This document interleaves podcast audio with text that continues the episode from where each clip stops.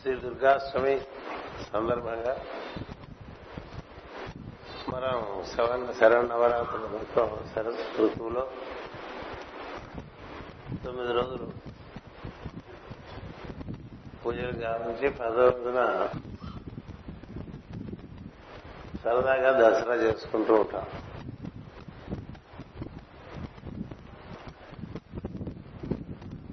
ఈ నవరాత్రుల ఉద్దేశం అది వసంత ఋతువు కావచ్చు శరద్ ఋతువు కావచ్చు గణపతి నవరాత్రులు కూడా చేస్తారు. ఇట్లా మనకు మూడు నవరాత్రులు ప్రధానంగా కనిపిస్తాయి. ఈ మూడు నవరాత్రులన్నా మనకి మన మన స్వభావము మన యొక్క శరీరము. దాని మీద కాస్త స్వామిత్వం కాకపోయినా మిత్రత్వంగా లభించాలి మూడు గుణములు ఐదు భూతములతో మనకి చేయబడినటువంటి ఒక ఈ రూపమందు దేవుడే జీవుడుగా ప్రతిబింబిస్తాడు. మూడు గుణములు ఐదు భూతములు పంచభూతం ఈ పంచభూతములతో పాటు పంచ కర్మేంద్రియములు పంచ జ్ఞానేంద్రియములు వాటితో పాటు ఏర్పడతాయి పంచభూతములు వాటిని నిర్వర్తించడానికి పంచ ప్రాణాలు కూడా ఏర్పడతాయి ఇది సరిగ్గా నిర్వర్తించకపోతే ప్రాణం దెబ్బతింటూ ఉంటుంది. ఈ పంచ పంచ పంచ అంటుంటాం. పంచకి అధిష్ఠించి మూడు గుణాలు ఉంటాయి. సత్వము రజస్సు తమస్సు ఈ మూడు గుణాల్లో చక్కని సమభావం లేకపోతే కూడా జీవుడు ఈ శరీరంలో హాయిగా ఉండలేడు. అంటే మూడు గుణములే మనకి చెప్తాను త్రిభుజంగా చెప్తారు. ఈ పంచభూతములు పంచకర్మేంద్రియములు పంచ జ్ఞానేంద్రియములు తో కూడిన దాన్ని ఒక పంచారము లేక ఫైవ్ పాయింట్ స్టార్ దగ్గర ఈ ఐదు ఆ మూడు వీటితో శరీరం తయారు. ఇలా దీన్ని తయారు చేసేది అమ్మవారి.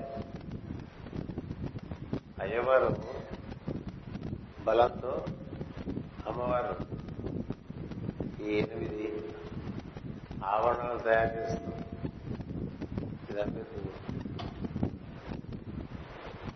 ఈ ఎనిమిది ఆవరణలు పరిశుభ్రంగా లేకపోతే జీవుడికి తానెవరో గుర్తున్నది దైవమే తానుగా శరీరమందు ఉన్నాడనేటువంటిది ఎంతమంది చెప్పినా గుర్తుండదు. సోహం సోహం సోహం అనుకున్నా ఆ కాసేపేదలో గుర్తుండదు. సోహం అంటే అతడే నేనని. అతడే నేనని కొన్ని లక్షల సార్లు వినే ఉంటాం కొన్ని లక్షల జన్మల్లో కానీ గుర్తుండదు. మనకేదో ఒక పేరు ఒక ఊరు ఒక స్థితి ఒక గతి ఒక కులం ఒక మతం ఓ దేశం ఇట్లా పెట్టుకుని బాధపడిపోతుంటాం. ఎందుకు చేద్దంటే ఇది అజ్ఞానం. ఈ అజ్ఞానం ఎందుకు వచ్చిందంటే ఈ ఎనిమిది ఆవడలు సవ్యంగా లేకే. ఎనిమిది ఆవడలు సవ్యంగా ఉంటే అతడే నేను అనేటువంటిది మరపు ఉండదు. మనకి అతడే నేను అనేటువంటిది మరపు వచ్చి అతడే ఇదంతా అనేటువంటిది మరపు వస్తే దాని నుంచి మనకు తెలియాల్సింది ఏంటంటే మన అజ్ఞానంలో ఉన్నామని తెలియాలి. కదా? ప్రతివారికి మనవారు ఇతరులు ఒకటి ఉంటుంది కదా? మనవాళ్ళంటే పూసేసుకుంటూ ఉంటారు. ఇతరులంటే అశ్రద్ధ చేసేస్తూ ఉంటారు. ఎందుకంటే ఇతరుల రూపంలోనూ మనవాళ్ళ రూపంలో కూడా ఉన్నది వాడే. అందరికీ ఒకే రకంగా ఎనిమిది ఆవరణతో కూడిన శరీరం తయారు చేశారు. ఈ ఎనిమిది ఆవరణలతో కూడిన శరీరంలో ప్రవేశించిన జీవుడు ఈ ఎనిమిది ఆవరణలను నిర్వర్తించుకోవటంలో వారికి సమభావం ఉందా ఉంటే సుఖపడతాడు. వాడికి సమభావం లేదనుకోండి దుఃఖపడతాడు. ఆ సమభావం ఏర్పరచుకోవాలి. అందుకని పంచభూతములు మనకి పదార్థము జలము అటుపైన అగ్ని వాయువు ఆకాశము ఈ ఐదు. అవి మన ఎందు చాలా ఈ ఐదు కేంద్రాల్లో విశుద్ధి నుంచి మూలాధార వరకు వాటిని నియమించేటువంటి కేంద్రాలు ఉన్నాయి. ఆకాశము విశుద్ధిలో నియమింపబడుతుంది. వాయువు హృదయంలో నియమింపబడుతుంది. జలము మణిపూరకంలో నియమింపబడుతుంది. అగ్ని స్వాధిష్టానంలో నియమింపబడుతుంది. అలాగే పదార్థము మూలాధారంలో నియమింపబడుతుంది. అందుకని ఈ ఐదు భూతములతో చేయబడిన శరీరాన్ని పంచకోశములు అంటారు. ఈ పంచకోశములు బాగా పరిశుద్ధిగా ఉండాలి. అక్కడ చేరిన మలినాలు ఎప్పటికప్పుడు ఏదేసుకుంటూ ఉండాలి. అటుపైన మూడు గుణముల్లో కూడా మలినాలు చేరతాయి. సత్వమందు మలినం ఉంటుంది. అది కూడా అహంకారమే. రజస్సునందు అహంకారం ఉంటుంది. ఎక్కువగా ఉంటుంది. తమస్సునందు చాలా ఎక్కువగా ఉంటుంది. ఇట్లా మూడు గణాల్లో కూడా మనకి మలినాలు చేరు ఉంటాయి. అందుకని అది సమకోణ త్రిభుజంగా ఉండదు. అది సమకోణ త్రిభుజం అయితే గాని ఈ ఎనిమిదిలో ఉన్నటువంటి జీవుడు తొమ్మిదో వాడు వాడు ఈ వీటన్నిటికీ అధిష్ఠించి ఉన్నవాడు కూడా ఇందులోనే ఉన్నాడు. వాడు పదోవాడు జీవుడంకే తొమ్మిది దేవుడంకే పది. అంచేత పదిని చేరాలంటే ఈ మూడు గుణములు సమంగా ఉండాలి. ఈ పంచభూతములు శుద్ధిగా ఉండాలి. ఇవన్నీ శుద్ధిగా ఉండాలంటే అవి శుద్ధిగా ఉంచుకోవడానికి ఒక జీవన విధానం ఉంది. ఆ జీవన విధానాన్ని మనం సరిగ్గా అవలంబించట్లేదు అనుకోండి బాగా మలినాలు చేరిపోతూ ఉంటాయి కదా? అలా మలినాలు చేరిపోతుంటే మనం క్రమంగా నశిస్తూ ఉంటాం. అలా జరగకుండా రావడానికి అమ్మవారి ఆరాధన. వాడు అష్టం అంటే అర్థం ఏంటంటే ఈ ఎనిమిది ఆవరణలు ఆవరించి ఉన్నటువంటి అజ్ఞానం ఏదైతే ఉంటుందో దాన్నే మహిషం అన్నారు. దున్నపోతు అన్నారు. మహిషం అంటే తెలుగులో దున్నపోతు కదా? మరి దున్నపోతులు అనేవి వ్యవహారం మన దగ్గర ఉందా లేదా మన గురించి మనకి చాలా విపరీతంగా ప్రేమించుకుంటూ ఉంటాం ప్రపంచాన్ని ప్రతిపాటిస్తాం కదా? మనకి మనం చాలా ముఖ్యం. తర్వాత ఎవరైనా తను తాను ప్రేమించుకున్నప్పుడు ప్రపంచాన్ని ప్రేమించలేడు. ప్రపంచాన్ని ప్రేమించేటువంటి వాడు తను తాను మర్చిపోతాడు. సరే అది తర్వాత వస్తా విషయానికి. ఇప్పుడు ఈ పదార్థముతో చేయబడిన శరీరము దానికి మనం అందించే పదార్థం అంతా కూడా శుచిగా ఉండాలి. శుచిగా ఉండే పదార్థం తీసుకోవాలి. అశుచిగా ఉండే పదార్థం తీసుకుంటే నువ్వు అపచారం చేస్తున్నావు. ఇది ఒక దేవాలయం. ఎనిమిది ఆవరణలతో కూడినటువంటి దేవాలయం ఇది. దీనికి అశుచి కలిగించేవి. అందించకూడదు. పదార్థం. అందిస్తే ఏమవుతుంది అంటే కంపు కొడుతూ బాగా ఉల్లిపాయలు తింటున్నాం అనుకోండి. అయితే ఇంకో వెల్లుల్లిపాయ. వెల్లుల్లిపాయ మెడిసిన్కే తప్ప యోగానికి కాదు. ఉల్లిపాయ కూడా మెడిసిన్కే తప్ప యోగానికి కాదు. భూమి లోపల పడేవేవి యోగి తినే తినే అవసరం ఉండదు.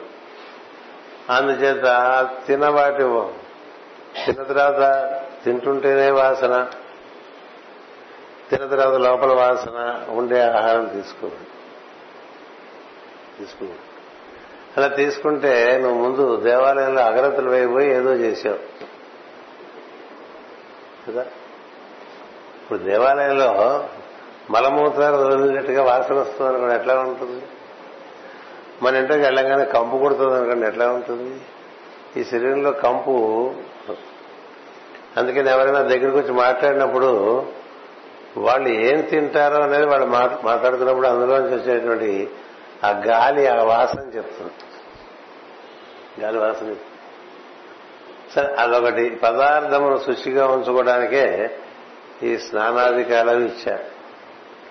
పదార్థాన్ని చక్కగా సుగంధములతో దాన్ని పూతలు పూసుకోండి అలంకరించుకోమని చెప్పారు. అమ్మవారు కూడా పూసుకుంటారు. కస్తూరిగా చందన చదువుతుంటాం కదా చందనం. కస్తూరి కుంకుమ పసుపు ఇవన్నీ కూడా ప్రతి ఇంట్లోనూ బాగా వాడకంలో ఉండాలి. పెర్ఫ్యూమ్స్ కాదు. పెర్ఫ్యూమ్స్ అది ప్రకృతి సిద్ధమైనటువంటి కాదు. అందుకని మనకి చందనం పెర్ఫ్యూమ్ ఉందనుకోండి వాడు ఏదైనా సరే ప్రకృతి సిద్ధంగా ఉండేది ఈ శరీరానికి బాగా పనిచేది అందుకని శరీర పోషణకి తలంటి పోసుకోవటం వారానికి వస్తాయి ఎందుకంటే రోజు అంత బాగా పోసుకో నీరు. శరీరంలో మరణం చేరకూడదు పదార్థమైనటువంటి మరణం. రెండవది నీరు. నీరు అంటే మనకి శరీరంలో ఉండే రక్తమే. రక్తం. అంచేది రక్తం శుభ్రంగా ఉండాలంటే భావాలు బాగుండాలి. రక్తం శుభ్రంగా ఉండాలంటే ఆహారమే కాదు భావాలు బాగుండాలి. భావాల్లో బాగా ఆవేశకావేశాలు ఉన్నాయనుకోండి ఈర్ష అసూయలు ఉన్నాయనుకోండి రాగద్వేషాలు ఉన్నాయనుకోండి అవి రక్తంలో కనిపిస్తాయి. రక్తం. అంచేత మనలో ఉండే ఇమోషనల్ నేచర్ అంటారు చూసారా? మనకి కొందరంటే విపరీతమైనటువంటి మమకారం కొందరంటే ఇతరులంటే అశ్రద్ధ ఇలాంటివన్నీ ఉంటాయి. కదా ఈ మనవాళ్ళని వాళ్ళు కనిపిస్తే చాటంత అయిపోతూ ఉంటుంది మొహం కదా? అలా కాని వాళ్ళు కనిపిస్తే చాటం తర్వాత మామూలుగా. ఉంటుంది ఇష్టం లేని వాళ్ళు కనిపిస్తే గుండె చెమ్మంది కదా? ఎందుకు ఎలా అవుతుందో లోపల ఆవేశం అంచేది దానివల్ల లోపల నీరు పడింది పడదు. అలాగే మనలో భావముల యొక్క శుద్ధిని బట్టి వీడి మైండ్ బాగాలంటూ ఉంటాం కదా భావశుద్ధి. అగ్ని మనలో చక్కగా ప్రజ్వలివ్వాలంటే ప్రజ్వలించాలంటే భావశుద్ధి బాగా ఉండాలి. అందుకని సద్గ్రంథ పఠనం సత్పురుషుల యొక్క జీవిత చరిత్ర ఇవన్నీ మనకి ఏం చేస్తుంటే మనకి ఎప్పుడు ఉండే ఇవే భావాలు కాక ఏది తిందామా తిరుగుదామా ఎక్కడ తిందాం ఎక్కడ తిరుగుదాం కదా? ఎక్కడెక్కడ వాక్కుంటూ కూర్చుందాం ఇలాంటివన్నీ జరుగుతుంటాయి. ఇది దానివల్ల ఉపయోగమే ఉండదు. అన్ని తగు మాత్రంగా యోగం అంగీకరిస్తుంది. ఏదైనా మార్జినల్గా అంగీకరిస్తుంది. అందుకని ఊరికే అలా అలా అలా మనం భావములు మన సినిమాకి పోదామని మాటి మాటికి అనిపించాను వీళ్ళు సినిమాకు ఒకసారి ఎప్పుడో నియమం పెట్టుకుని ఇంట్లో టీవీ ఉందనుకోండి మొత్తం అదే అంకితం అయిపోయాం అనుకోండి అక్కడ ఏమైనా మనకి మంచి భావాలు కలిగేమో చూపిస్తారా? ఏముంటాయి? అందుకే నీ భావములు దెబ్బతింటే నీ మహిషం బాగా అంతకంతకి బలం వస్తుంది. మహిషానికి బలం రాకూడదు. అటు పైన గాలి గాలి లేని ఇంట్లో ఉండకూడదు. గాలి లేని ఇంట్లో ఉండకూడదు. అలాగే విపరీతమైన గాలి ఉండకూడదు. కదా? గాలి వీస్తూ ఉండాలి. గాలి ఒక పక్క నుంచి ఒక పక్కకి హాయిగా వీస్తూ ఉండాలి. మనలో గాలి వీచడం అంటే విశ్వాస నిశ్వాసాలు బాగా జరగాలి. ఉచ్ఛ్వాస నిశ్వాసాలు మనలో బాగా జరుగుతున్నాయో లేదో తెలియాలంటే మనం చేసేటువంటి శ్వాస పీల్చడం శ్వాస వదలటం దానికి ఏమైనా ఆటంకాలు కలుగుతున్నాయేమో చూసుకోవాలి. ఎక్కువ మందికి ఈ ఊపిరితిత్తు జబ్బులు వస్తూ ఉంటాయి. మనకు వచ్చిన జబ్బులన్నిటికీ కారణం మన యొక్క అసూచి సందేహం. సందేహం? అందుచేత ఈ నాసికా పట్టుమల దగ్గర నుంచి ఊపిరితిత్తుల వరకు గాలి వెళ్ళేటువంటి రహదారి ఒకటి ఉంది. ఆ రహదారి ఎప్పుడు అందులో ఏమి చేరకూడదు. అంటే జలుబు చే మాటి మాటికి జలుబు చేయటం అంత మంచి విషయం కాదు. ఆ గుండె నిండా జలుబు చేరింది అనుకోండి చాలా కష్టం. ఎట్టి పరిస్థితుల్లోనూ గుండెల్లో జలుబు చేరకూడదు. ముక్కులో ఉంటే ఉంది. ముక్కులో ఉంటే కూడా వీళ్ళంత త్వరగా అది లేకుండా ఉండాలని చేయాల్సిన ప్రయత్నాలన్నీ చేస్తూ ఉండాలి. ఎందుకంటే బాగా గాలి పిలిస్తే ప్రాణం బాగా మనలో వృద్ధి చెందుతుంది. అందుకని వ్యాయామాల కన్నా ఎక్కువ ప్రాణాయామం చేస్తే చక్కని ఆరోగ్యం వస్తుంది. అంత హడావుడి పడిపోక్కల ఒక ఇరవై నాలుగు నిమిషాలు పొద్దున ఒక ఇరవై నాలుగు నిమిషాలు సాయంత్రం చక్కగా కూర్చుని ప్రాణాన్ని బాగా పీల్చి ప్రాణాన్ని బాగా వదిలేస్తుంటే అందులోంచి వచ్చేటువంటి ప్రాణం ఉందే ప్రాణశక్తి. అది ఊరికే ఇక్కడ పరిగెత్తి అక్కడ పరిగెత్తి లేకపోతే ఇక్కడ నడిచి అక్కడ నడిచి బాధలు పడుతుంటారు. పొద్దున్నే ప్రార్థన చేసుకునే సమయంలో అట్లా పడిపోతుంటారు కదా ఏ సమయంలో ఏం చేసుకోవాలో మనకు తెలియదు. ఎప్పుడు క్రీడలు ఎప్పుడు ఆరాధన కూడా తెలియదు ఒకటి అందుకని వాయువు ఇవన్నీ బాగుంటే ఆకాశం బాగుంటుంది లోపల. హృదయాకాశం హృదయాకాశం ఉంటాం కదా. అన్నీ బాగుంటే కళ్ళు మూసుకుంటే మనకి లోపల ఒక నీలమైనటువంటి కాంతి దర్శనం. ఇవన్నీ మనకి నీలమైన కాంతి మనకి లోపల హృదయంలో కానీ పాల కానీ కనబట్టలేదు అంటే అర్థం ఏంటంటే ఈ పంచభూతాలు బాగా అందులో ఉండే నాలుగు భూతాలు. సరిగ్గా లేదు మబ్బేసిందనుకోండి నీలాకాశం కాబట్టి కదా వర్షం పడుతుందనుకోండి నీలాకాశం కనబడదు. ఎప్పుడు డల్గా కొన్ని కొన్ని దేశాల్లో అసలు సూర్యుడు కనపడటమే గగనంగా అందుకే లోపల నీలాకాశం మనం కనిపించాలంటే ఈ పంచ పంచకోశాలు శుభ్రంగా ఉండాలి. అందుకని ఈ పంచకోశాలని శుభ్రం చేయడం అనే దానికి ఆరాధన. గురువు గారు కూడా అదే చేస్తాడు అంటే అలాంటి ఒక రొటీన్ ఇస్తాడు సో ఈ పంచకోశాలు మనకి సవ్యంగా ఉన్నప్పుడు అప్పుడు పంచ ఇంద్రియాలు కర్మేంద్రియాలు జ్ఞానేంద్రియాలు. కర్మేంద్రియాలంటే కాళ్ళు ఒక సెట్టు చేతులు ఒక సెట్టు రెండు వాక్కు మూడు మలమూత్రాలు నాలుగు ఐదు. ఇవి సవ్యంగా వాడకపోవటం వల్లే మనకి మలమూత్రాల సమస్యలన్నీ కూడా. ఎక్కడ తిరగాలో ఎక్కడ తిరగకూడదో ఎప్పుడు తిరగాలో ఎప్పుడు తిరగకూడదో. కాళ్ళు ఇచ్చాడు కదా అని దేని పడుతుందని కాళ్ళు ఎందుకు ఇచ్చాడు? నీ కర్తవ్యాలు నిర్వర్తించడానికి కాళ్ళు ఇచ్చాడు. అదే పనిగా కాళ్ళతో నడవడం మొదలుపెట్టారు అనుకోండి పని లేదు. యోగంలో ఎక్కడ వాకింగ్ చెప్పారు యోగంలో ఏం చెప్తారంటే కూర్చుని ప్రాణాయామం చేసుకో అన్ని బాగుంది అందుచేత ఈ కాళ్ళు ఎలా వాడాలి తెలియాలి ఎక్కడికి వెళ్ళాలో తెలియాలి. అవసరమైతే కానీ కాళ్ళు కదల్చుకోండి చేతులతో పనులు కూడా ఎలాంటి పనులు చేస్తున్నావు? ఎలాంటి చేతులతో పనులు చే అన్ని కూడా పది మందికి పనికొచ్చే పనులు చేసుకో నీకైనా పనికొచ్చే పనులు చేసుకో.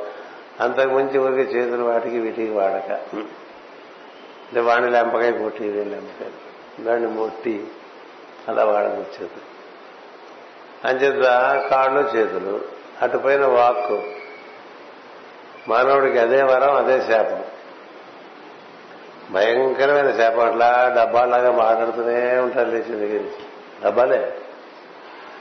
నాలుగు రాళ్ళు వేసి డబ్బాలు అలా అలా మోగిస్తుంటే సాయంత్రం వరకు ఎట్లా మోగుతుంటే అట్లా మోగిస్తూ ఉంటారు డబ్బాలు వేసి. చప్పుళ్ళు చేస్తూ ఉంటే చీకట్లు వచ్చేస్తాయి. Might feel the darkness of noise ఊడుగనం అంటా? అందుకని యోగ జీవనం అనుకునేవాడు కానీ భక్తులు అనుకునేవాడు కానీ వాక్కును చాలా జాగ్రత్తగా నిర్వర్తించుకోవాలి. అలాగే నాలుగు ఇచ్చాడు కాబట్టి భాష ఇచ్చాడు కాబట్టి ఒక మనిషిగా ఇచ్చాడు అది వాక్కు. దాన్ని వినియోగించుకునే తీరు బట్టి నీ శరీరంలో ఉండేటువంటి పవిత్ర పవిత్రత అపవిత్రత అంతా మారిపోతుంది. చక్కగా స్తోత్రాలు చేస్తే పవిత్రమైనటువంటి ఈ శరీరం అటు పైన మనం ఏవో పిచ్చి పిచ్చి మాటలు మాట్లాడితే ఏమైంది? ఇంత బాగా చక్కగా కడుక్కుని ముగ్గులు పెట్టుకున్న తర్వాత అక్కడే మనం నాన్న దరిద్రం చేసి కదా? ఏది పరిశుభ్రం చేసుకున్నావో దాన్ని రజంతా పాడు చేస్తే మళ్ళీ సాయంత్రం మళ్ళీ పరిశుద్ధం చేసి మళ్ళీ పాడు చేస్తే మళ్ళీ పొద్దున్నే పరిశుద్ధం చేసి మళ్ళీ పాడు చేస్తుంటే ఎప్పటికవుతుందండి ఎందుకు కడుక్కుంటున్నా? ఇది మంచి కార్యం కోసం కదా కడుక్కుంటున్నావు. ఇట్లాగేదో వాగుడు వాగుడు వాగుడు వాగుడు వాగుడు వాగుడు వాగుడు ఒకటే వాడు పనికొచ్చే వాగుడు తక్కువ ఉంటుంది. పనికొచ్చే వాగుడు అంటే తత్వ విచారం పెద్దవాళ్ళకి లేదు దైవ గోష్ఠి లేదు మహాత్ముల కథలు లేదు మంచి విషయాలు అందుకు వాడుకుంటే ఇది బాగుపడుతుంది. ఏవో రకరకాలుగా లౌక్యాలుగా మాట్లాడుతూ ఉంటాం కదా? మన మాటే నెగ్గేట్టుగా చూసుకుంటూ ఉంటాం. ఉన్నది ఉన్నట్టుగా చెప్పలేకపోవటం. చాలా మందికి వాళ్ళు ఉన్నది ఉన్నట్టుగా చెప్పలేరు. ఎందుకు చెప్పలేరంటే వారికి అలాంటి బంకలు వచ్చేస్తున్నారు. తెలియదు చాలా మంది వాళ్ళు అసత్యం పలుకుతున్నారు. చూటలోనే తేడా ఉంటుంది. అందుకే చెప్పడంలో ఇంకా తేడా వస్తుంది. అక్కడ ఒకటి ఉంటే ఒకటి చెప్తూ ఉంటారు. అందుకని ఎవరన్నా ఏదైనా అడిగితే వాడు ఏదైనా చెప్పాడనుకోండి దాని ఆపోజిట్ కరెక్ట్గా ఉంటుంది ఇప్పుడు అందుకని వినదగ్గని ఎవరు చెప్పినా వినంతనే వేగపడక వివరింపదగును అని పద్యం కానీ ఎవరేం చెప్పినా ఏంటంటే ఊరికే ఓ మహాత్ముడు మాట్లాడాడు అనుకోండి మాట్లాడితే దాని గురించి మేము ఆలోచించుకోకలే ఏవేవో మాట్లాడేవాడు మనకు మంచి ఓ సలహా ఇచ్చాడు అనుకోండి వాడి వల్ల సలహా. ఎందుకని వాడు వాడి యొక్క పర్సెప్షనే గ్రహింపు శక్తి చాలా తేడా అందుకని వాక్. ఈ మూడు కాళ్ళు చేతులు వాక్ బాగాలేని వాళ్ళకి క్రమంగా మరి మలమూత్రాదులు కూడా చివరి చివరికి బాగా ఇబ్బందులు పెట్టేస్తాయి. అందరికీ అవే కదా? టెర్మినల్ డిసీజెస్ లాగా వచ్చేస్తున్నాయి అందరికీ ఇప్పుడు కదా? ఎందుకు వస్తున్నాయి? మన యొక్క తెలియంతనం వల్ల వస్తుంది. తెలియంతనం. అందుచేత ఈ ఈ నాలుగిటిని మనం ఈ వాక్కు ఇంద్రియములు వాక్కు కర్మేంద్రియములు మిగతా నాలుగు అందరికీ యూరినేషన్ ప్రాబ్లం పెద్దగా తర్వాత మల విసర్జన ప్రాబ్లం ఏ వయసుకి తగ్గట్టుగా ఆ వయసు తినాలి. బాగా శరీరానికి వయసు వస్తున్నప్పుడు అంతకంతకి అంతకంతకి ఎక్కువ సెమీ లిక్విడ్ డైట్ తీసుకోవాలి. బాగా గట్టిగా పెట్టంగా తిన్నారనుకోండి వాడికి లోపల ఆనకట్ట కట్టేస్తుంది. సిమెంట్ కాంక్రీటే. సిమెంట్ కాంక్రీట్ ఏది ఎప్పుడు తినాలో కూడా తెలియదు. ఏ వయసులో ఏం తినేస్తో తెలియదు కదా? అంచేత మనకి అన్ని ఇబ్బందులే. ఎందుకంటే తెలుసుకున్నది ఏం లేదు. మనం చాలా అడ్వాన్స్ అనుకోవటం తప్ప. అంచేత వదలా ఉండగా ఇంకా చూడటం వినటం కదా. అమ్మవారి చేతులు చదువుతూ ఉంటాం రోజు. తత్వ పశ్చన్ నదదర్శవాశం. నన్ను చూస్తూ ఉంటారే నన్ను చూడరు మీరు. కనపడుతున్నది నేనే నన్ను చూడరు మీరు. ఉతత్వ పశ్యన్ నదదర్శవాచం ఉతత్వ శృణ్వన్ నశృణోతి ఏనాం. ఎవరన్నా చెప్తుంటే నన్ను వినరు మీరు. నన్ను వినరు నన్ను చూడరు. ఎందుకంటే మిగతా విషయాలన్నీ బాగా చేరిపోయినాయి. అష్టావక్రుడైనటువంటి మహర్షి చెప్పాడు జనకుడికి నీకు చాలా విషయాలతో ఉన్నది. ఏవో ఆ గోష్ఠి అంటావు ఈ గోష్ఠి అంటావు వాడిని పట్టుకొస్తావు వీడిని పట్టుకొస్తావు. చచ్చిపోతావు ఏదో ఒకటి చెప్పాడు. ఎన్ని గోష్ఠులు ఉంటే లాభం? నువ్వు నీలో ఏం మార్పు వచ్చింది? చాలా మంది చాలా గోష్ఠులు పెట్టుకుంటుంటారు కదా? ఏమో వాళ్ళు పిలుస్తారు వీళ్ళు పిలుస్తారు ఇంకోళ్ళు పిలుస్తారు ఉపన్యాసాలు చెప్పిస్తుంటారు ఉపన్యాసాలు వింటూ ఉంటారు. అబ్బాయి ఆయన చాలా గొప్ప భక్తులండి అని చెప్పుకుంటూ ఉంటారు కదా. ఎవరు భక్తులంటే లోపల మార్పు చెందినవాడు భక్తుడు. ఇది బయటకు కూడా తెలియదు కదా. అందుచేత అలాగ మనం సమయం వృధా అయిపోతుంది ఉపయోగం లేదు కదా. అందుకని కనడం వినడం ఉండదు ఇంకా. అక్కడ కనబడ్డారా నువ్వు చూడలేదు అనలే షిరిడి సాయిబాబా భక్తులతో. నేను వస్తాను నేను తింటాను చపాతి మీంటో అన్నాడు. నువ్వు చూడగలిగితే కుక్కలో కనిపిస్తా.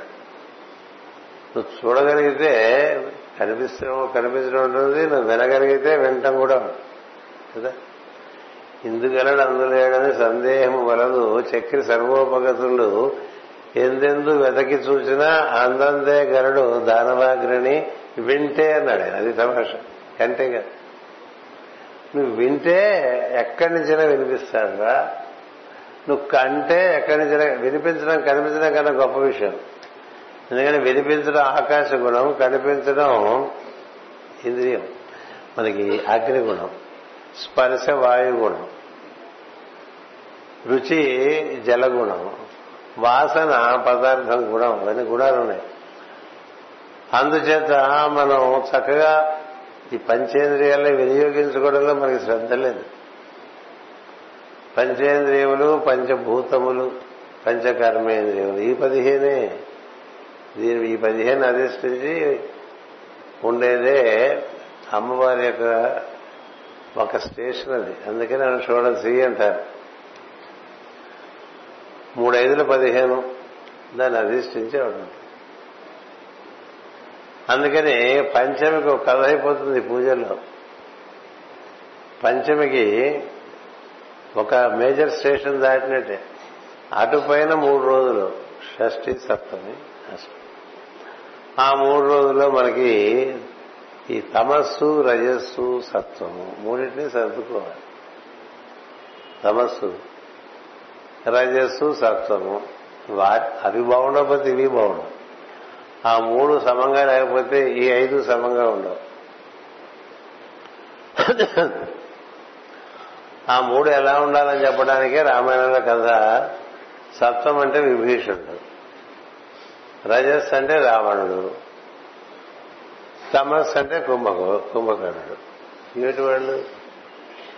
విభీషణుడు సదాచారాన్ని లో నిండి ఉంటాడు. దినచర్య బాగుంటుంది ప్రశాంతంగా ఉంటాడు. తన వంతు పని చేసుకుంటాడు ఎవరి జోలికి పోడు. వాళ్ళ అన్నయ్య అడిగితే అన్న చెప్తాడు అది కదా? మంత్రే కానీ వాడి మాట ఎప్పుడూ విండేవాడు అన్నయ్య. రావణుడు వాడికి అక్కలేని పనులు అన్ని పనులు కావాలి మళ్ళీ కూడా రజస్సు ఉండే వాళ్ళకి అందరి విషయాలు కావాలనిపిస్తుంది సమాజం అది రజస్సు. వాళ్ళు ఏం చేస్తున్నారు? వీళ్ళు ఏం చేస్తున్నారు? మనకి చెప్పలేదు మనకి అది చెప్పలేదు ఎందుకు చెప్పలేదు కదా. నీకు చెప్పవలసిన విషయం నీకు దైవం చెప్పిస్తాడు. నీకు చెప్పక్కర్లేని విషయం చెప్పించడం హాయిగా ఉండొచ్చుగా? ఎక్కడో పిల్లలు ఉంటారు. ఏరా మాకు చెప్పలేదు. ఏ ఇది చెప్పాలి. ఎక్కడ? ఇవి చెప్పాలి ఇవి చెప్పకూడదు ఇక్కడ రూల్స్ ఉన్నాయా? పిల్లల మీద కానీ మన వాళ్ళు అనుకునే వాళ్ళందరూ కూడా వాళ్ళు చేసే సంఘటనలన్నీ మనకి తెలియాలి అనుకోవడం అనేది రజస్సు. నీకేది తెలియాలో అది కాలం రూపంలో దైవమే తెలియలేదు. అంతవరకు సుఖపడ్డట్టే కదా. ఇంక్విజిటివ్గా వాళ్ళ గురించి వీళ్ళ గురించి ఆలోచన చేస్తూ మన పనులు మర్చిపోతూ కదా? ఎప్పుడు మన మనసు ఇతరుల గురించి ఇతరుల సన్నివేశాల గురించి బాగా నిండి ఉన్నప్పుడు మన పనులు మనకు మరపొచ్చేస్తూ ఉంటాయి.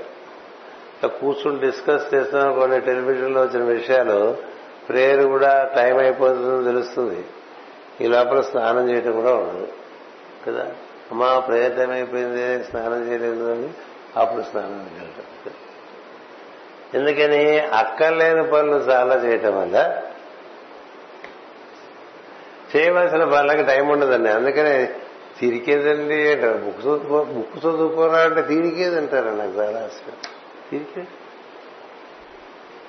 నేను పుస్తకాలు ఎవడో ఒకడు కూడా దాని అటలు కూడా తీశారు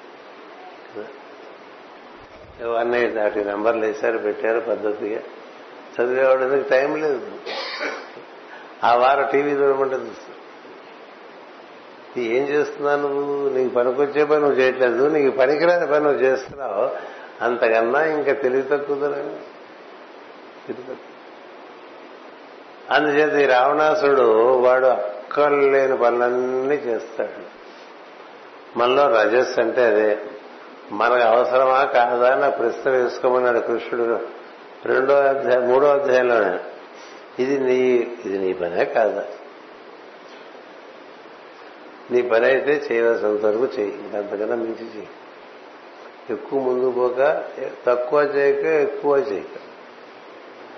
అలా అన్ని పనులు ఏదో మీరు చేసుకుని రకరకాలుగా బాధపడే వాళ్ళకి నిద్ర కూడా పట్టదండి నిద్ర పట్టదు. నిద్ర పట్టడం బాగా ఆలస్యం అయిపోతుంది ఆలస్యం అయితే మళ్ళీ పొద్దునే లేవాలి. దాని కాన్సిక్వెన్స్ కదా. ఇప్పుడు ఎంతమంది సహజంగా పొద్దునే లేవగలరు? సహజంగా. ఎవడి వాడు చూసుకో ఎందుకని నీ యొక్క కార్యక్రమంలో ఉండే రజస్సు చేత నీకు నిద్ర పట్టక చివరికి ఎప్పుడు ఎప్పుడు నిద్ర పట్టకూడదో అప్పుడు నిద్ర పడుతుంది.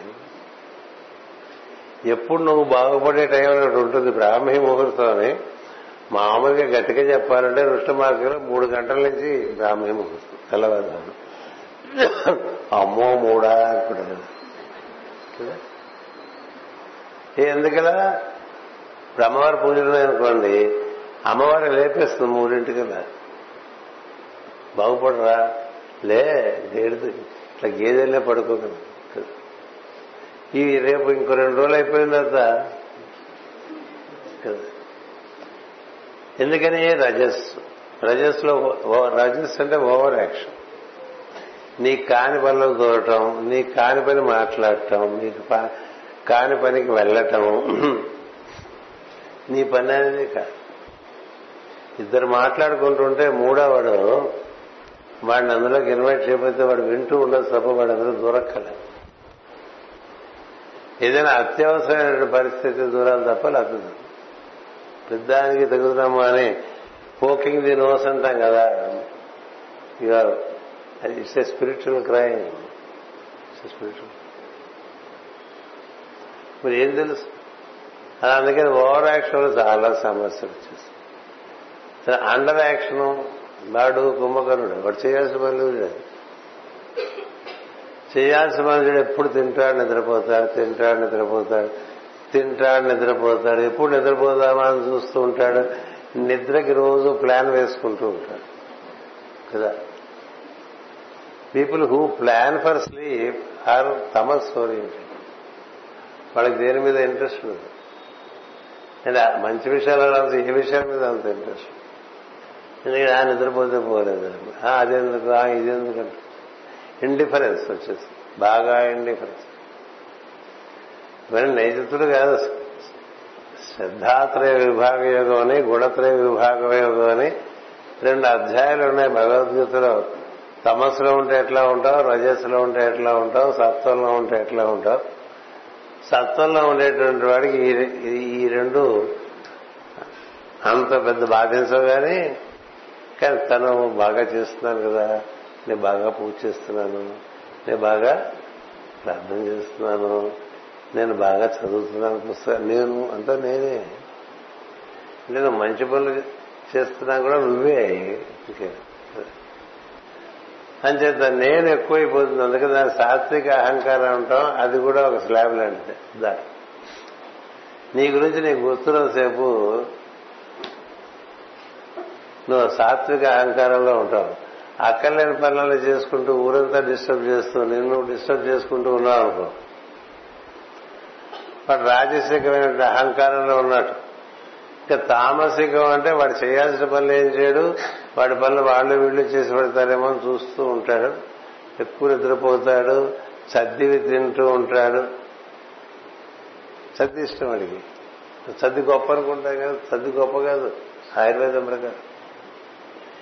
జబ్బు చేస్తే అన్న పెడతారేమో తప్ప సర్ది ఆహారం వండిన తర్వాత మూడు గంటలు తినకపోతే ఆహారం వల్ల నాకు ఏ ప్రయోజనం లేదు. ప్రయోజనం లేదు.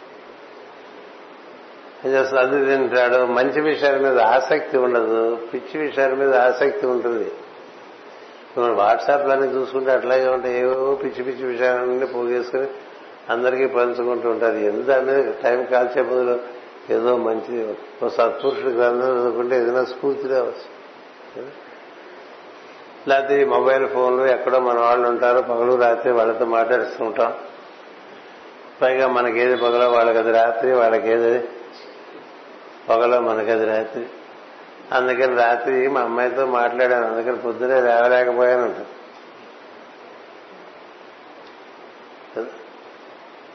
అబ్బాయి ఎలాగో మాట్లాడు కదా అమ్మాయి అబ్బాయితో మాటలు కూడా అంత ఆడవాళ్ళ ఆడవాళ్ళు ఆడవాళ్ళు సేపు అమ్మాయిలు వెంట పడుతుంటారు.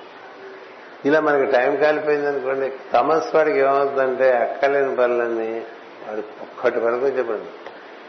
రజస్సు వాడికి ఓవర్ యాక్షన్ అన్ని ఎక్కువ చేస్తూ ఉంటాడు ఎక్కువ. ఏదో సాధించేయాలి వెంటనే ఒక ఫీలింగ్ ఏం సాధించాల్సింది లేదు అన్ని ఇక్కడే ఉంటాయి. ఆ సాధించాలనే దాంతో ఏం జరుగుతుందంటే ఊరికే పట్టుదల పట్టుకుని నానా బాధపడిపోతూ ఉంటాడు.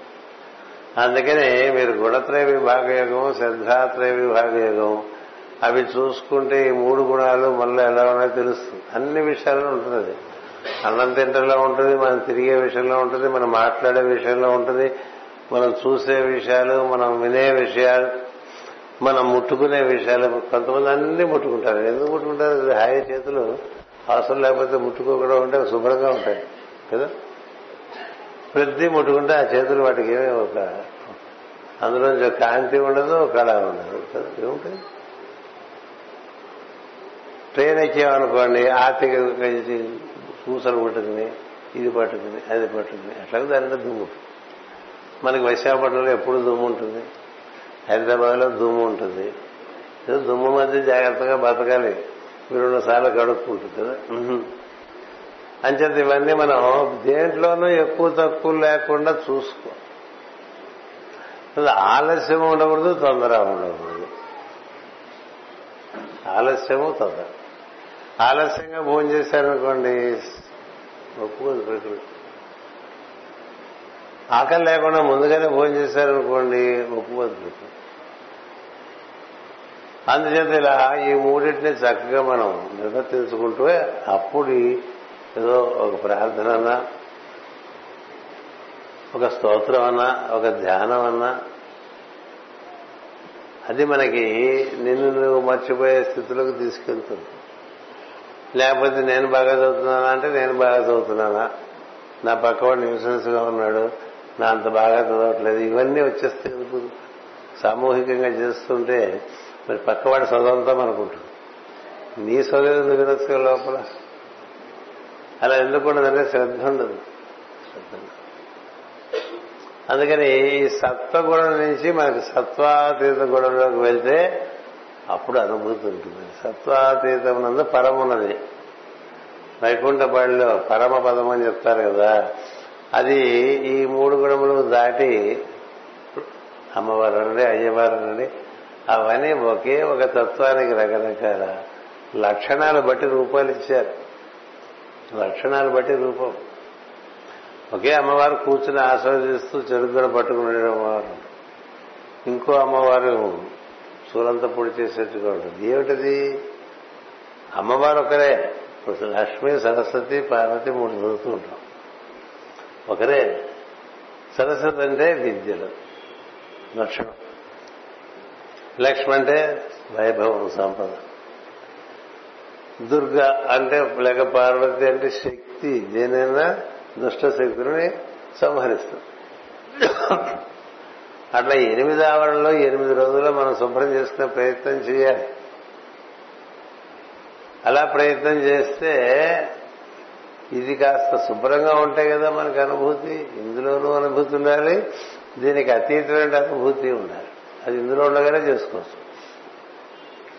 ఎందుకంటే ఆవిడ అతీతమైన తత్వం ఇందులో ఈ విధంగా ఏర్పాటు చేసి మన ఇందులో ప్రవేశపెట్టి అంచేత ఇది అది రెండు మనకి చక్కగా అనుభూతి అవటానికి ఈ శరీరం ఉపయోగపడుతుంది దాన్ని ఆ విధంగా వినియోగించుకోవాలంటే ఆ మహిషాన్ని చంపాలి. మహిషం అంటే అజ్ఞానం అర్థం. ఎన్ని ఎన్ని ఎంతమంది రాక్షసులు చంపుతారండి? కదా? కృష్ణుడు చంపలే రాక్షసులు రాముడు చంపలే రాక్షసులు. ఎవరిక్కడ ఈ రాక్షసులు అంటే మనలోనే ఉంటారు వాళ్ళు. మనలో రాక్షసులు బాగా విజృంభిస్తుంటే దేవతలు చిక్కిపోతూ ఉంటారు. నిరసించిపోతూ ఉంటారు. అందుకని ఈ దేవతలు అట్లా నిస్సాయంగా చూస్తూ ఉంటారు. అందుకని మనం దైవారాధన చేసినప్పుడు దేవతలకు బలం వస్తుంది. రాక్షసులకు ఉన్న బలం పోతుంది. దాని యొక్క తత్వం యొక్క విధానం. ఆ తత్వం నాకు రూపం లేదు. కానీ మన సౌలభ్యం కోసం అది ఒక జ్యోతి రూపంగాను అటు పైన ఒక ప్రతిమ రూపంగాను దాన్ని ఏర్పాటు చేస్తారు. ఋషులు అట్లా ఇచ్చారు. మామూలుగా మనం చేసే ఇప్పుడు ఇన్ని మూర్తులు ఉన్నాయి కదా ఇన్ని లేవు ఒకటే ఇన్నిగా ఉంది. వీటన్నిటిలోనూ అంటే ఇప్పుడు వెంకటేశ్వరుడు అంటే కొన్ని లక్షణాలకు అది ప్రతీక. కృష్ణుడు అంటే కొన్ని లక్షణాలకు ప్రతీక. కామధేను అంటే కొన్ని అదే తత్వానికి సంబంధించిన కొన్ని లక్షణాలకు ప్రతీక. గణపతిన్నా అంతే ఇక్కడ ఎవరైనా అంతే. దివ్య లక్షణాలకు ఒక్కొక్కళ్ళు ఒక్కొక్క ప్రకటమైనటువంటి రూపం. మీరే ఆఫీస్కి వెళ్ళారనుకోండి ఆఫీస్లో ఆఫీసర్ కదా? ఇంట్లో ఆఫీసర్ కాదు కదా? ఇంట్లో ఆఫీసర్ అనుకున్నా ఎవరు పెద్ద పట్టించుకోరు మనం పిల్లలకి తండ్రి అలాగే భార్యకి భర్త భర్తకి భార్య. తల్లిదండ్రులకి కొడుకు కదా? మారిపోతుంది కదా మన రోజు. ఒకళ్ళమే నువ్వే కొడుకువి నువ్వే తండ్రివి. అదేంటిది? నీ కొడుకు కనబడితే నువ్వు తండ్రి అవుతావు. నీ తండ్రి కనబడితే నువ్వు కొడుకు అయిపోయావుగా అట్లా సన్నివేశాలు బట్టి కొన్ని కొన్ని లక్షణాలతో వాళ్ళు ప్రకటి అదే తత్వం ప్రకటించుకుని ఎన్ని విధాలుగా వస్తూ ఉంటుంది. అది తెలియక ఏవో రూపాలు పట్టుకుని ఏడుస్తుంటారు. ఏ రూపం పట్టుకున్నా పర్వాలేదు మిగతా రూపాలనే నిరాదరణ చేయకూడదు అంచేత అలా ఉండే తత్వం ముందు జ్యోతి స్వరూపంగా ఉంటుంది. ఆకాశంలాగా కాంతివంతంగా అది క్రమంగా ఈ దేవత వీళ్ళ యొక్క లక్షణాన్ని బట్టి ఆగమ శాస్త్రంలో వీటికి రూపాయలు ఏర్పాటు చేశారు. నువ్వు చదివేటువంటి స్తోత్రాలన్నింటిలో కూడా భగవంతుని లక్షణాలే ఉంటాయి. అమ్మవారి స్తోత్రమైనా అయ్యవారి స్తోత్రమైనా. అందుకని ఆ లక్షణాలు బట్టి రూపాన్ని తయారు చేశారు. ఈ లక్షణాలతో నాకు కావాలంటే బొమ్మ తయారు చేసేట్టు అట్లా దేవతల రూపాలు మనకు అర్చామూర్తులు అంటారు వీటిని. అంటే మనం అర్చించుకోవడానికి వీలుగా ఉంటుంది. జ్యోతులకోండి అంతర్ముఖంగా దర్శించాల్సి బహిర్ముఖంగా అర్చించుకుందాం అంటే మనకు ఆసక్తి ఉన్నప్పుడు ఒక రూపం. అంచేత వీటిని ఆరాధన చేస్తున్న మనం ఏం చేస్తాం? మనం చదివే స్తోత్రాలు మనం వినాలి. వింటే అందులో మనకి లలిత సహస్రం కూడా బోల్డ్ లక్షణాలు చెప్తారు చాలా స్తోత్రాలు చేస్తున్నాం మనం రోజు కదా. ఏదో సిలబస్ కవర్ చేసినట్టుగా అరవై నాలుగు పేజీలు పూర్తి చేసేస్తాం. అంటే అందులో ఉండే లక్షణాలు మనకి ఏమన్నా కొంచెం పట్టుబడతాయేమో అని దైవీ లక్షణం లేవని దైవీ లక్షణం అందుచేత ఆ దైవీ లక్షణాలు మనం వాటితో అనుసంధానం చెందటం వల్ల మనలో ఉండేటువంటి ఈ కులక్షణాలన్నీ కూడా అవన్నీ అలక్ష్మీ నాశయామ్యహం అంటారు. కదా? క్షుత్పిపాస మలాంజేష్టం అలక్ష్మీ నాశయ ఏమిటి అలక్ష్మి అంటే మాటి మాటికి ఆకలించడం అదొక అలక్ష్మి. దరిద్రం క్షుత్ అంటే ఆకలి. మాటి మాటికి ఏం తిందామా అనిపిస్తుంది అనుకోండి అది పిపాస మాటి మాటికి మనుషులు సీసాలు పట్టుకుని తాగేస్తూ ఉంటారు కదా. సీసాలు పట్టు తిరుగుతూ ఉంటారు కూడా. మురకాలను సీసాలు ఎక్కడ పెట్టుకున్నారండి? నీకు మంచినీళ్ళు ఎప్పుడు తాగక్కర్లే అట్లా వెంటనే ఉండక్కర్లేదు. అట్లా క్షుత్ పిపాస. ఆకలి దొరకదు ఇవి మలములు అని చెప్పారు అది నీ చేసే పనులు బట్టి నీకు ఉంటాయి ఊరికే ఉంటే ఏమైనా తిందామని అనిపిస్తుందా అనిపించుతా రోగం అది. రోగం. అంచేత ఇలాంటి దాన్నంతా జ్యేష్ఠ అంటారంటే అమ్మవారు మనకి కనపడకుండా కప్పేసి ఉంటుందండి. ఆవిడే జ్యేష్ఠాదేవి అంటే. మనలో ఉండే వెలుగు మనకు కనబడకుండా మన ప్రవర్తనే కప్పేస్తుంది. అందుకని మనం ఏం చేస్తామంటే ఆమెను బాగా ఆవాహనం చేస్తూ ఉంటే క్రమంగా లోపల నుంచి ఆవిడ బయటకు వస్తే ఈ ఈ చీకటి అంతా లోపల నుంచి రావాలం ఈ సుష్ ఈ మనకి సుషుమ్న దారి ఉంది మూలాధార నుంచి సహస్రం వరకు. ఇదంతా అది దేవత వీధి అది ఆ వీధిలోనే తిరుగుతాడు దైవం అన్నట్టుంటాడు అందుచేత స్తోత్రాన్ని కూడా మూలాధారానికి ఒకటి గణపతి అంట. స్వాధిష్టానికి సుబ్రహ్మణ్య స్వామి అంట. దుర్గా బొడ్డు అటుపైన లక్ష్మి అనాహతం.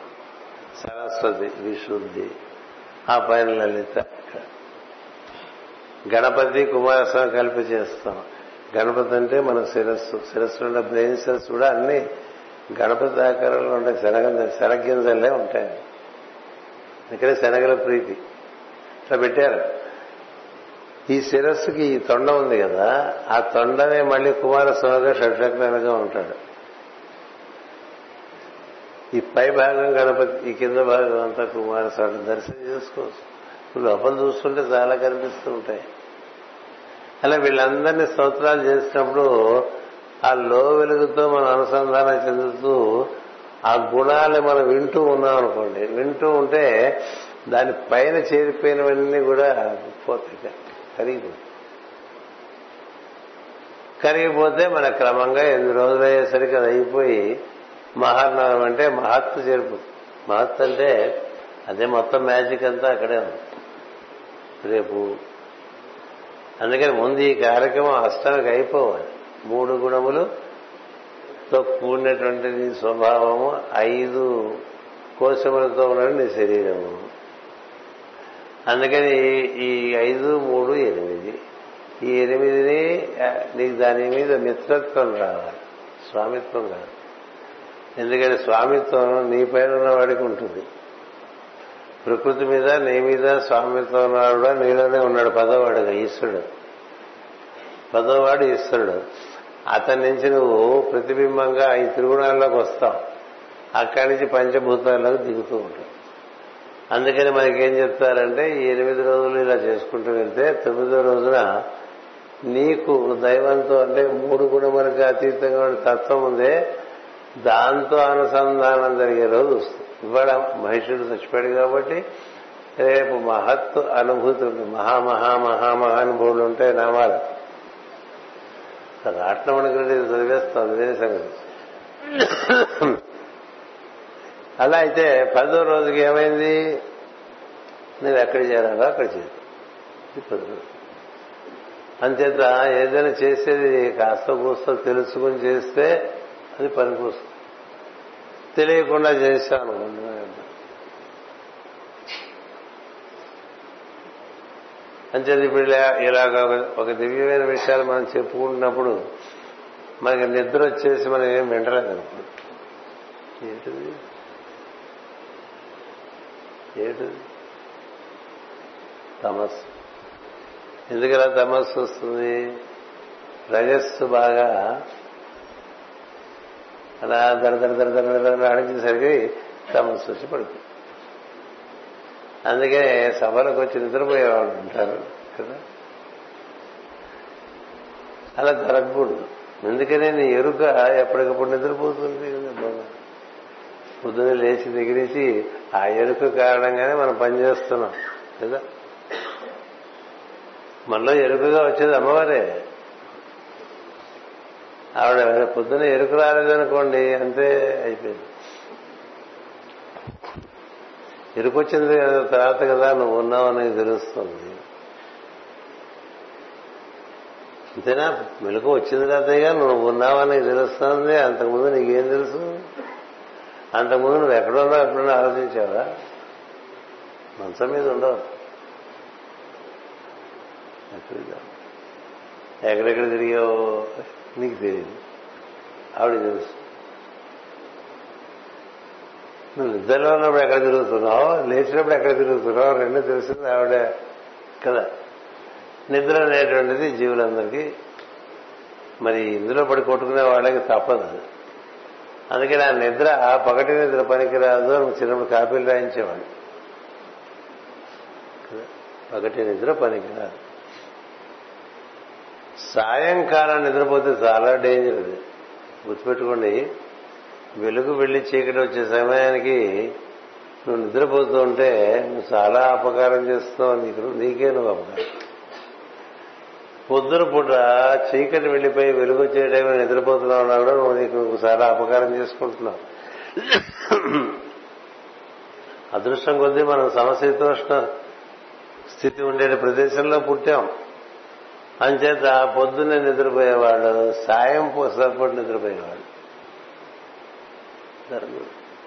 ఎందుకని ఎరుక ఆ సమయంలో నీకు వేరే లోకాలకు తీసుకెళ్తుంది వెలుగు చీకట్లు కలిసే చోట్లోనే ద్వారం ఉంది అవతలకంట